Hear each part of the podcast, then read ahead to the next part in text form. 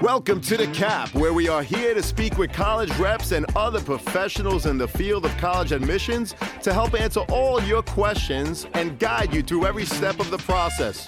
So if you're serious about college admissions, you've come to the right place. Are you ready? Let's talk about it. And now, here's your host, Dr. John Durante. Welcome to The Cap, the College Admissions Process Podcast. I am your host, John Durante, and I am here to introduce you to college admissions representatives and other professionals in the field of college admissions. Our purpose is to serve you, the students and parents, so that you may gain insight straight from the people who ultimately make the decisions. Regardless of whether you apply to a particular school being highlighted in a given episode, you should listen to all of them, as each guest will give you tremendous insight and advice on every aspect of the college admissions process, prompting you to come up with your own follow up questions for when you visit campus or meet with a college admissions representative yourself. Don't forget to visit our website, www.collegeadmissionstalk.com or the show notes of each episode to access the alphabetical list of all the colleges available with the related audio link to the right of each school. The alphabetical list provides you with on demand access to all of the episodes so that you may listen whenever you wish. And if you want to receive links to episodes before they are released on the podcast, along with other related resources, please fill out the email opt in form also available on our website and in the show notes of each episode. Lastly, please email me with any questions or comments at collegeadmissionstalk at gmail.com. So, are you ready? Let's talk about it. Welcome to the CAP, the College Admissions Process Podcast. I am your host, John Durante, and it gives me great pleasure to introduce to you today Robert Franek, who's the editor in chief at the Princeton Review. He's also their expert on education and anything and everything college related. I met Rob down at the NACAC conference, that's the National Association for College Admissions Counseling. Now, I saw Rob in action in this booth, which must have been about 2,000 square feet. And there he was talking to private counselors, public school counselors uh, parents, and he was such a natural, Rob. I am so happy to have you here today. How are you? oh, John, I'm really good. And it's so good to be with you. And thank you for the invitation. I'm so grateful. Well, we appreciate that. Thank you so much, Rob. So let's get right into it. Rob, can you share a bit more about your background and role as the editor in chief for the Princeton Review? And how did you get involved in the field of college admissions? Oh yeah, I so yeah, this is a good question and I appreciate it. Uh, you know, I've been at Princeton Review for 24 and a half years, John. I can't quite wow. believe I got this old. And uh, you look you know, great, Rob. You're nice. Thank you, thank you. Uh, but it's been it's been wonderful. You know, I I graduated college in 1993. I went to a little school in New Jersey called Drew University in Madison, sure. New Jersey, and I loved it, loved it, loved it. And then uh, when I was getting out of school, I used to, you know, I used to be a tour guide at, uh, at, at, Drew all through my four years as an undergrad. and one of the admission folks who I befriended said, Hey, I saw this job in the Chronicle, and it was the paper edition of the Chronicle. And right. it was for a school uh, on Staten Island called Wagner College that was looking sure. for an assistant director of admission. They said, You should apply. You should apply.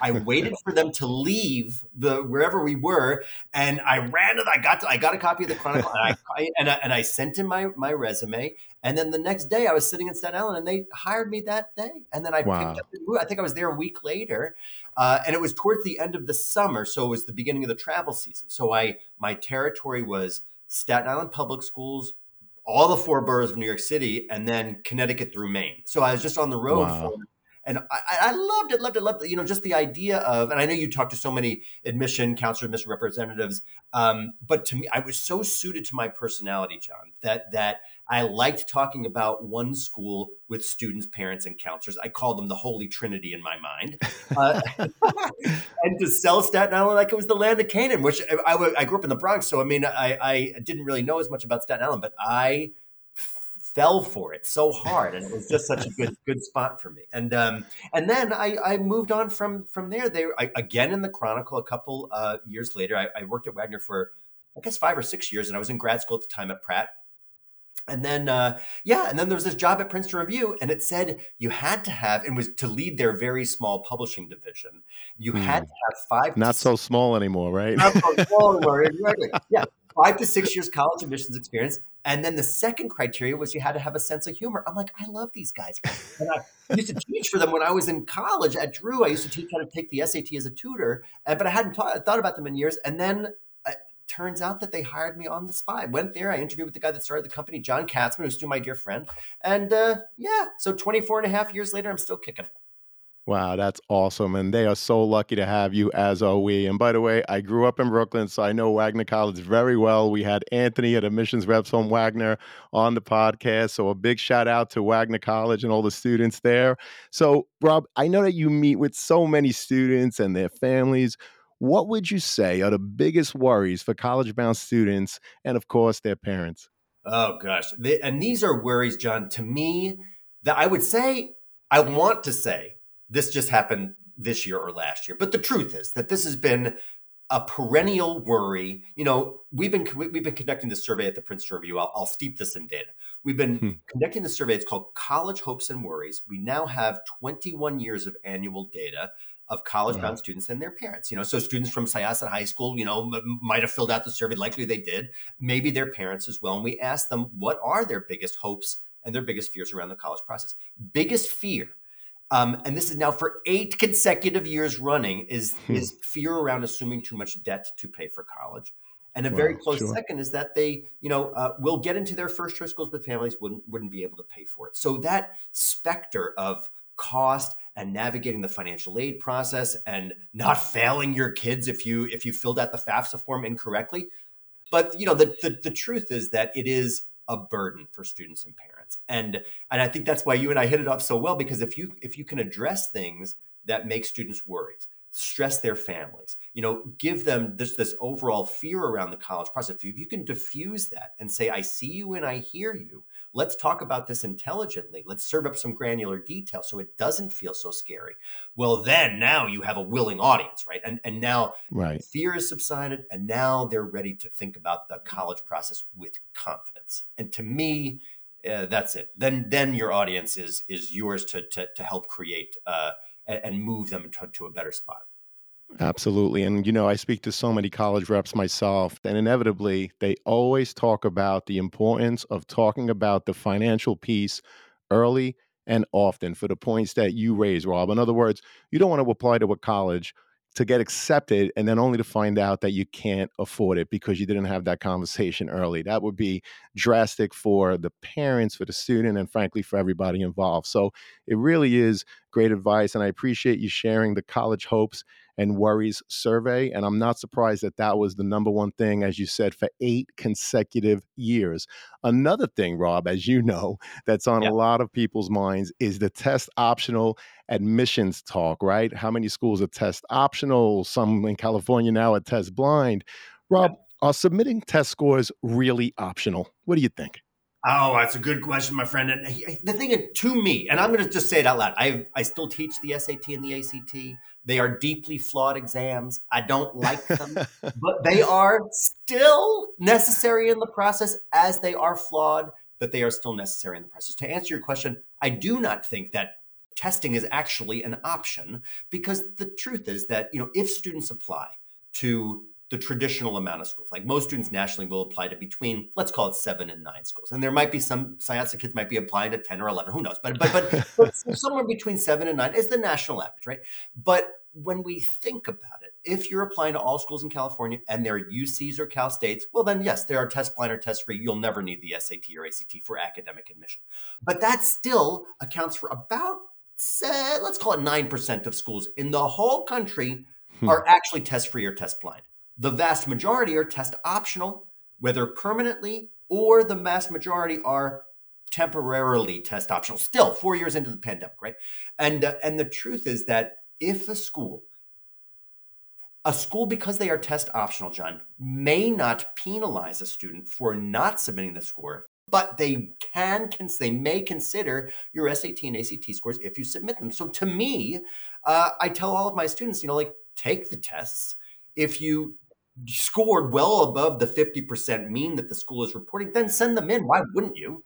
And then if you if you fall below it, right? I mean, you give the same advice. If you fall below it, then then withhold your scores. Exercise your test optional right to withhold them. But Absolutely. the truth is, yeah, if you don't do it, then you're going to get hobbled because you know ROTC requires the SAT or ACT. Um, so many schools that that have academic scholarships or other scholarship requirements, many of them are the SAT or an ACT. So I'm like, how how could you not think about the importance of those flawed exams? But the truth is, they are valuable in the process, not only for academic admission, but in large part for scholarship dollars as well. I'm yapping on here, but you you totally get this.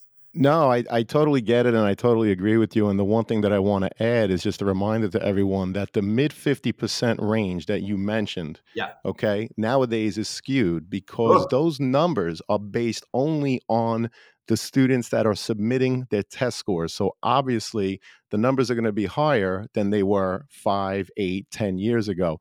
So it's something to keep in mind. And to your point, if you're on the higher end of that mid 50 or frankly higher, and you feel, wow, this is a great representation of who I am as a student, submit it. But again, Rob, to your point, if you fall lower, and you don't mm-hmm. think that submitting that score is going to help your overall application, then you have the option not to submit in schools that are in fact test optional. The other thing that I always remind students to do is keep in mind that, for example, I think it was my conversation with the rep from Syracuse University, they're yeah. test optional. However, if you're applying to their nursing program, or I think it was engineering, you may have to submit test scores for the more competitive majors. So it's always important to check the individual colleges or universities' website for the latest and greatest information. Now, Rob, speaking of test scores, you yeah. know more than anybody that there's a new digital SAT. In fact, you have a great publication related to it. So, Rob, why did it change? And will it be easier or more difficult than that old pencil and paper test. yeah, yeah, the pencil and paper. Sell your stock, John, and number two pencils if you have any. You know, so College Board, who creates the SAT and the 38 AP exams, you know, made the decision January of 2022 that the SAT was now going to tectonically change from pencil and paper to digital.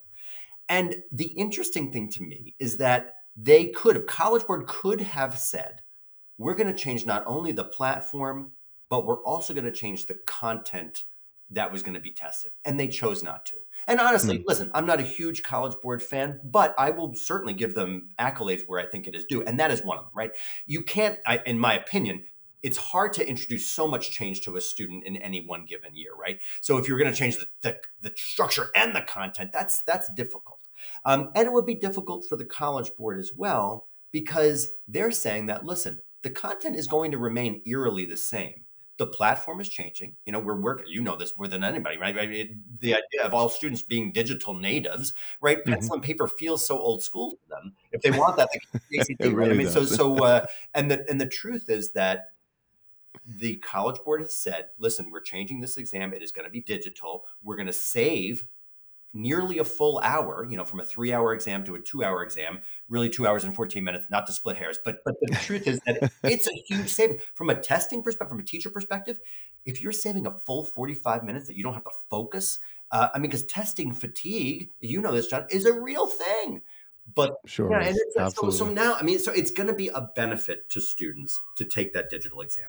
The only rub, the only detractor is that it will now become an adaptive exam which I tell all of my students now, as uh, every Princeton Review teacher does for the pencil and paper test. You know, listen, I'm like, look, you receive no extra points, no additional points for answering the toughest question on the SAT than you do the easiest question on the SAT. So the obvious strategy right. is right. answer all the easy questions first and then spend your extra time and focus on the hard questions. But the truth is that that strategy kind of goes out the window with the digital exam because you have that flexibility, but you only have it in the small cohort of questions for each of those sections. So now you will be attributed additional question, additional points, pardon me, for the toughest questions on the SAT than you do on the easiest questions on the digital SAT. And that is the thing I just want my students to know, or students in general to know about, and their parents and counselors as well.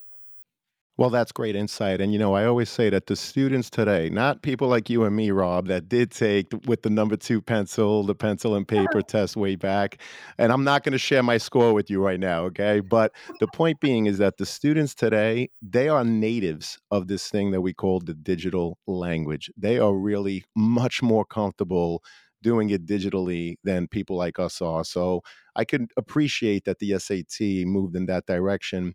And Rob, do you think anything will happen to the ACT as a result of the digital SAT shift? You know, this was the talk of NACAC, and you had mentioned that National Association of College Admission Counselors. Um, sure. It was the talk of NACAC in the last conference because the truth is that the ACT, you know, is actually, John, when you and I were looking at so there was there was a myth then and it's a myth now, which was only colleges on the left coast and the right coast of the United States honored the SAT, and every college in the Great Middle only took the ACT. And it was wrong then, and it's wrong now. But the truth is that the value of the uh, SAT and ACT from an admission perspective, like they're interchangeable tests, right? There shouldn't be a right. pox on your house right. if you submitted an ACT rather than an SAT. It doesn't matter. But uh, uh, but but but the ACT eerily funny to me is that right before the pandemic at NACAC 2019, they made this big announcement that in the next academic year, by September of 2020, that the ACT was going to be an online exam. As long as you took hmm. the first full length ACT, you could then take one, two, or three single section retests online. Uh, right. And then right. you can increase your score in that way which was to me a benefit, a huge benefit to students. That if you wanted to improve your ACT score, you didn't have to sit for a three hour exam. Now you just had to sit for the 45 minute section. And it was a coup. But then factor in a global pandemic, ACT had to pull that option and it's never to be heard of again. Right. So uh-huh. ACT, if history proves true, John, two things will happen, right? When digital SAT comes in full in March of 2024, students will flock to the ACT, you know, because of the next right. exam in town, which I could imagine ACT is waiting to collect those dollars. Um, or they're going to kind of buckle down and say, hey, the digital exam, you know, College Board might be kinder on me uh, because I'm the first you know, Marines in uh, with the new test, but we'll see what happens. But one of those things will happen. And, and but ACT right now has only alluded to an online or a digital exam, but has not put anything concrete in place. Right. And Rob, I was wondering because during some of my conversations with admissions representatives, they reported that a student might not submit an SAT or ACT test. This is, of course, if a school is test optional, but that they might submit AP scores for consideration. Emory was one of those schools that mentioned this during my conversation with the admissions rep. So, what do you think accounts for the rise in popularity in the AP test? And do you think they will replace the SAT and ACT? This is to me john the trillion dollar question. And and you know as we talked about college board owns the right. sat and owns the 38 ap exams right? And uh, so the truth is that and and you're right emory and some other schools like emory are are grabbing onto this idea of test flexible which simply means, as you noted, if a student chooses not to submit the SAT or ACT, then they may submit another exam. And obviously, the best next exam will probably be an AP test. And College Board, I think, is banking on that to happen. And I think from a testing perspective, AP exams, well, you know this. I mean, AP exams are going to be testing your content knowledge of that academic discipline. Where the right. SAT or ACT, even in its digital incarnation, I tell all my students, the SAT doesn't test you how smart you are. It tests you how well you're taking that test. That's it. But an AP biology test is going to test you on how smart you are in biology, certainly. Right. A discipline centric, you know, uh, in, in that regard.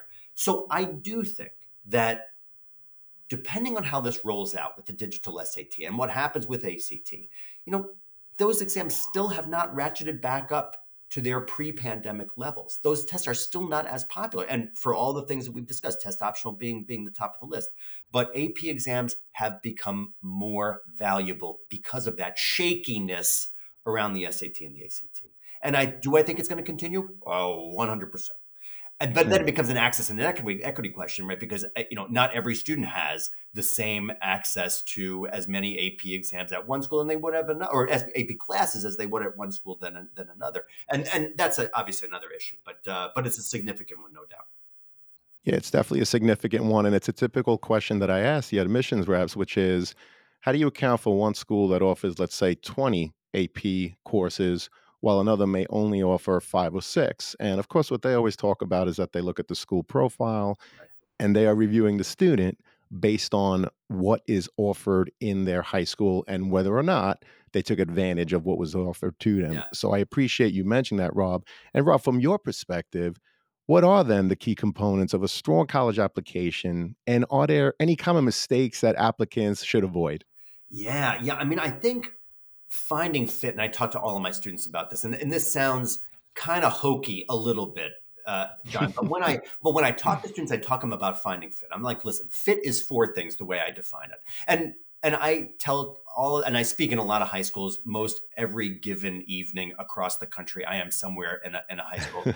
and uh, my, my my my husband, who's right off camera, he's like, oh, "I never see you. You're never at home." But but but I mean, I tell all of my all of those students and their parents, you know, listen, fit is the most important thing. As we discussed at the beginning, choosing a school incorrectly it is an expensive venture right? If you chose your school right. correctly, just the amount of not only the personal angst and anguish for you and your family, but it shakes your confidence, and then you might lose some dollars as well, right? I mean, you know, you know, from a scholarship perspective, certainly. So when I when I talk about fit, I talk about it so earnestly. Fit is four things. Obviously, an academic fit. You want to make sure you're engaged and challenged in the classroom. This is obvious. A campus culture fit maybe not so obvious to some students. Hmm. So do students at that school lean to the left or right politically? Maybe that's important. Right. Maybe it's not. Uh, are they religious at that school? Maybe that's important. Maybe hmm. it's not.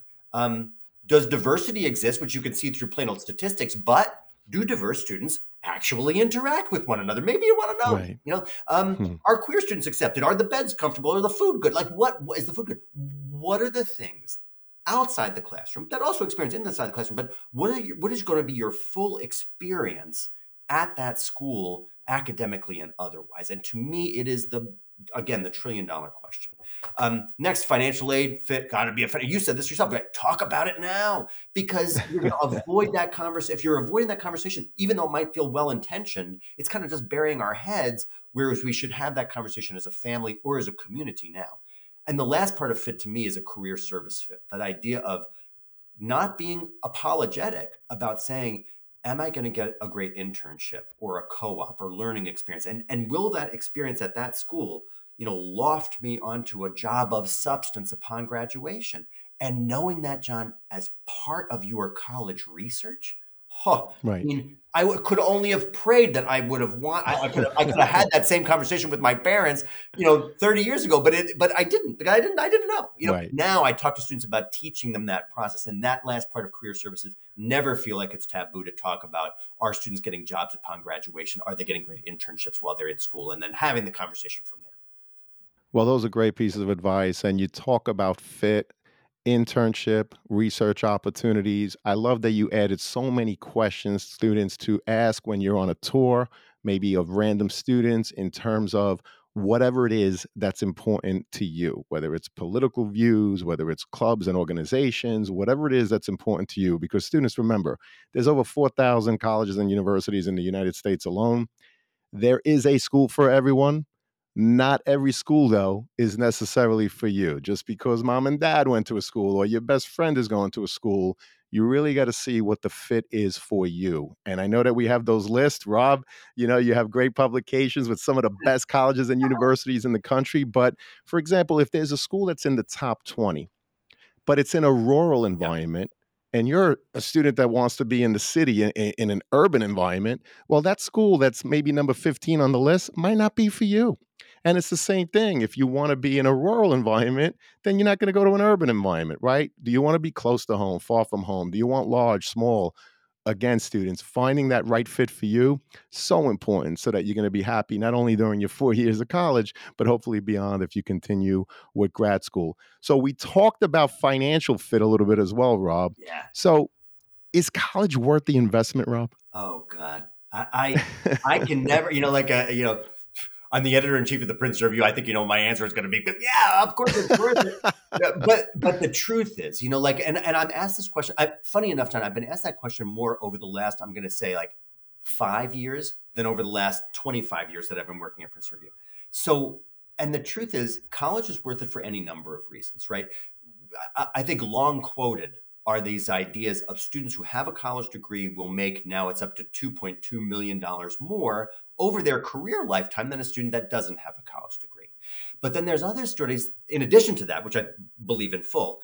Um, students that have a college degree report far, far lower percentages of unemployment throughout their career lifetime than a student mm-hmm. without an undergraduate degree. They're more nimble in the professions and the regions and the globally regionally as well that that students get to go into robert wood johnson did a study a few years back that said students that have a college degree will likely live longer than a student that doesn't wow. have because they will likely have better medical insurance throughout their career lifetime than hmm. a student that doesn't. So and those are the four that four things that I often go to when asked this question because to me it resonates with students no matter their age group students parents and counselors and it does again underscore the value of a college degree and and uh, yeah to me it's just the best thing ever. And I don't tire. And I know you and I are the same. We don't tire talking about it. You know, it's it's infinitely definitely. interesting. definitely, definitely. And you know, somebody once said, a very wise person, they said, yes, the cost of college is very expensive, what's even more expensive is perhaps not having an education at all. Oh, so, yeah. you know, you really can put value on, you know, a college education. And I love how you talked about, you know, there's a study that based on those people that have a college education, I guess because of health insurance and hopefully better jobs later on, that they actually live longer. That's something I didn't hear about, Rob, but I appreciate you oh, sharing. Wow. Awesome. So, Rob, I was also curious how is AI artificial intelligence being yeah. used in college admissions. And do you have any insight at all on that?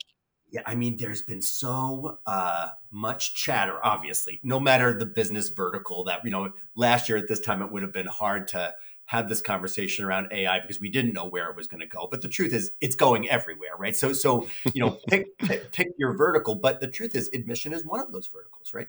And and I will just say out loud, you know, we're we're doing a lot of AI stuff at Princeton Review the one that I think is so interesting for our conversation is this idea of uh, you, we have an AI resource that helps you know give you feedback on your college essay. So it is and within seconds you're getting feedback on your essay. Certainly not rewriting your essay because AI would also be able to identify the plagiarism in that. But but uh, but being able to give you substantive content as would any really good college counselor.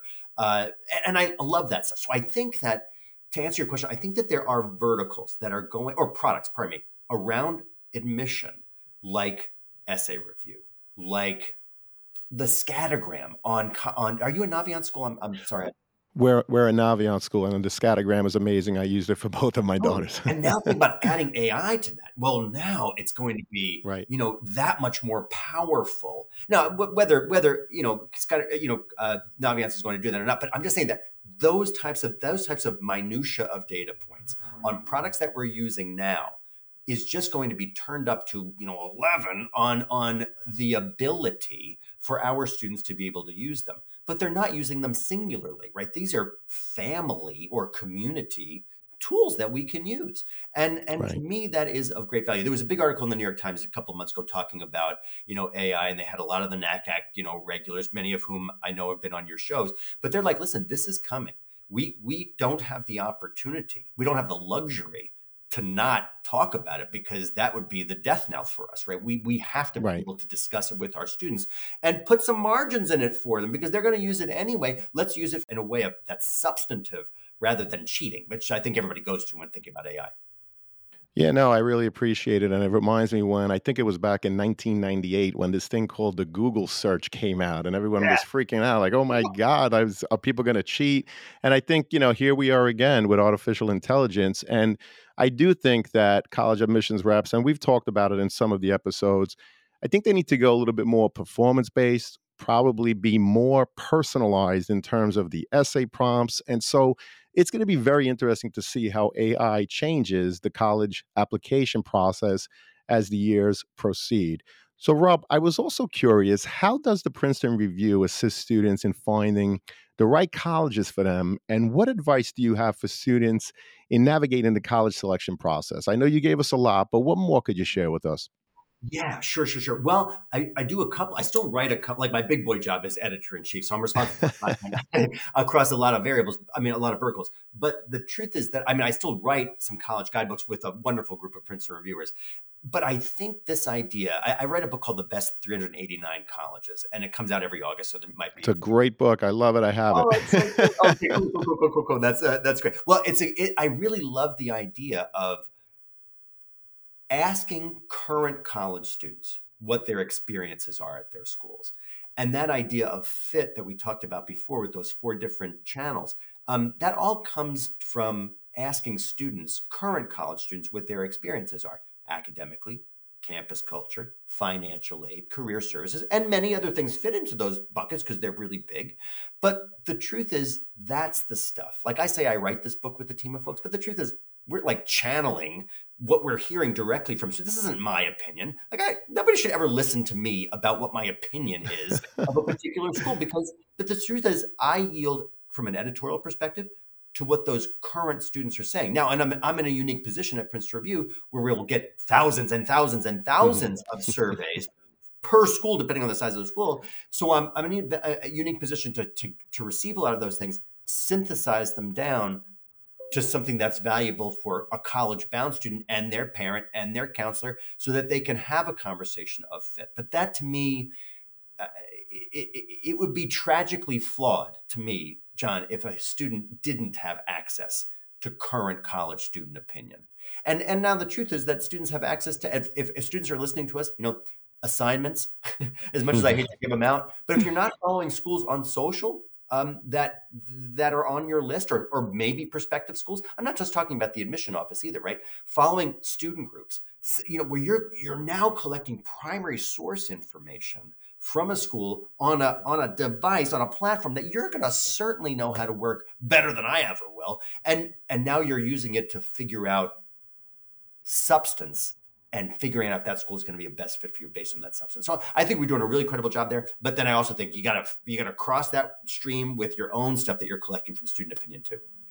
Well, I really appreciate that. And the best 389 colleges is definitely a great publication, particularly for a student that wants more information about a certain school, obviously there's 389 colleges in alphabetical order, and you get a lot of information to your point straight from college students, which I think is so helpful. We also talk about the importance of visiting colleges. And of course, you sign in at the admissions office, there's the tour with someone who's trained to give you the best tour and show you the best places. Students, you owe it to yourself. Take an hour on campus and ask a random student on campus whatever it is that you want to know about. Tell me about housing. Is housing guaranteed for four years? Tell me about the social life on the weekend. Is it a commuter school or do people stay? Tell me about the professor to student ratio. And by the way, does it change from freshman year through senior year? I'm just throwing some random questions out there, but the point is, and Rob, you made it very important to get insight, not from me, for example, that went to college many, many years ago, but if you could get on campus, and talk directly with students that are there. I think it's great advice. And I love the work that you do with the Princeton Review, where you're surveying, like you said, in many cases, thousands of students, depending on the size of the school, and you, you're giving their voice to potential students that want to maybe go to that college one day. So we really appreciate that, Rob. And this has been a phenomenal conversation. Before I get to my last question, Rob, sure. is there sure. a question I didn't ask or a topic that I didn't bring up today that you'd like to leave with us now?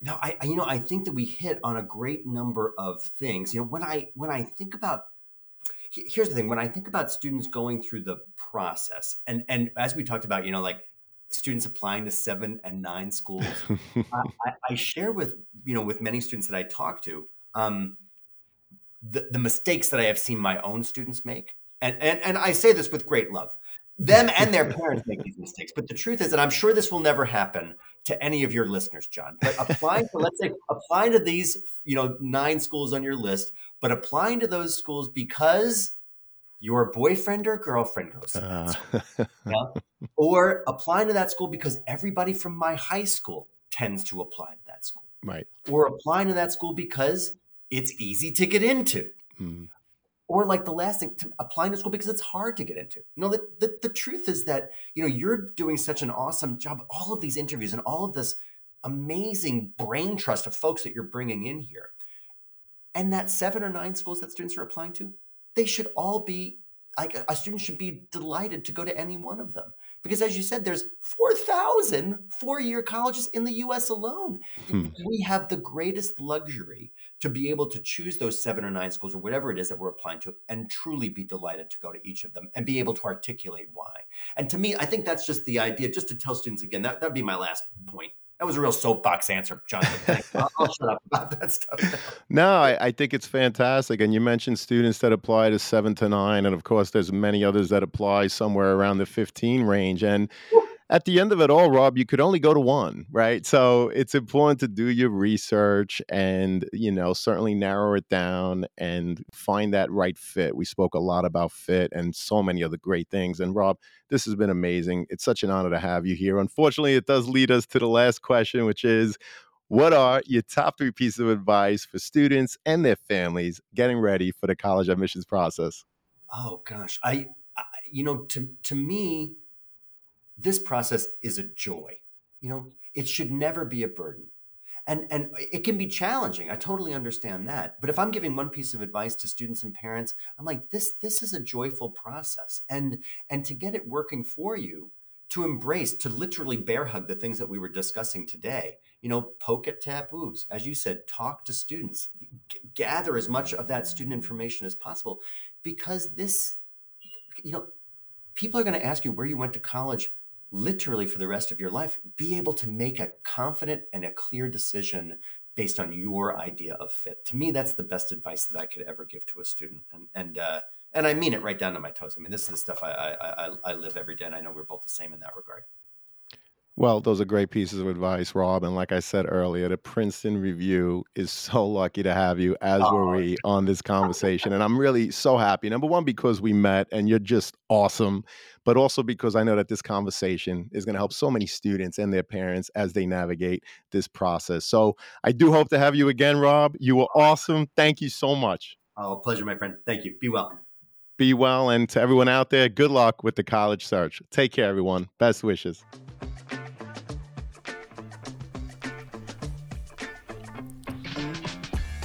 Thank you for joining us on this episode of The CAP, the College Admissions Process Podcast. We hope you enjoyed the show. If you did, please don't forget to tell a friend and follow us on Facebook, Instagram, Twitter, and wherever you listen to your podcast. I am your host, John Durante, and I look forward to seeing you on the next episode of The CAP.